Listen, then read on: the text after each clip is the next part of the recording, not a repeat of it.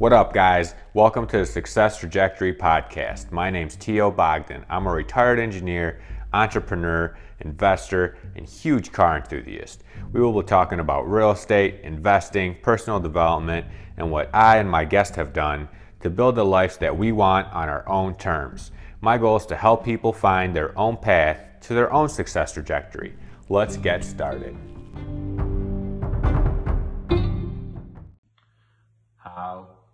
Unit turns, right?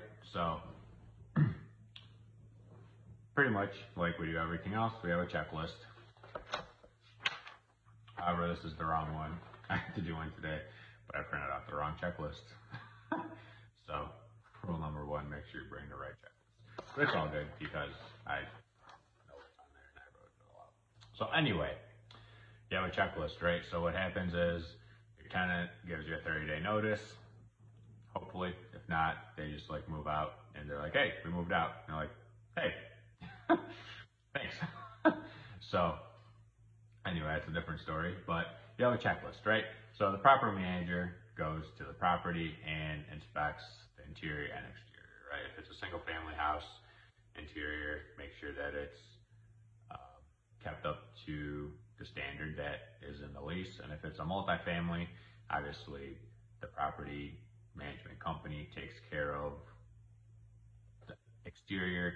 So either way, you do an exterior walk around and make sure to see if there's anything that needs attention, right? If, I don't know, maybe some paint or some, whatever it may be, right?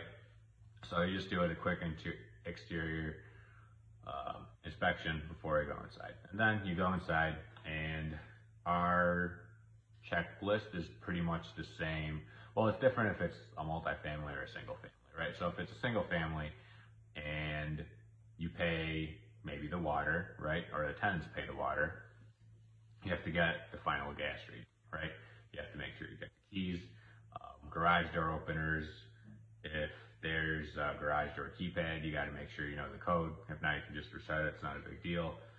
And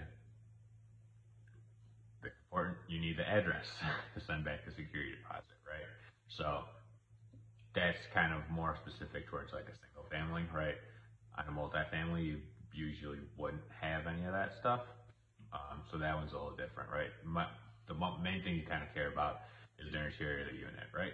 So you do an interior walk around and you're like, okay. You also have pictures from before they moved in and now, right? So you're able to tell if they, I don't know, painted the walls black or, you know, did something crazy, some modifications that they shouldn't have done, right? You can hold that back. Or if it just looks the exact same and it's just a little wear and tear and you just got to have someone go in there and maybe touch some things up, fix some little odds and ends and kind of go from there, right? So if there's nothing major wrong, you know, a lot of tenants are pretty good. They just leave, they clean their stuff, they take all their stuff and leave, right? Sometimes trash it, but right, you never know. It's a roll of the dice, but most of the time everything's really good. You just send them their back their um, security deposit. Well, I can think of that.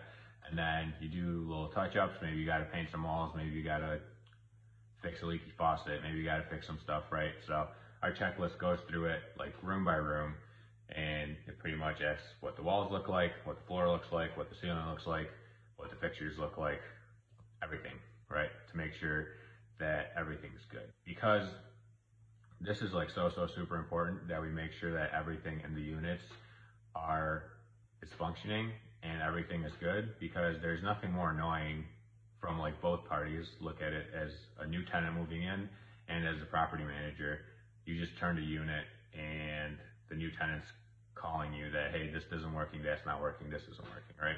So as a property manager, that's super annoying, right?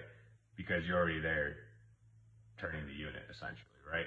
And then for the tenant, again, that's super annoying because they just moved into their new place and they just found all these things that don't work, right?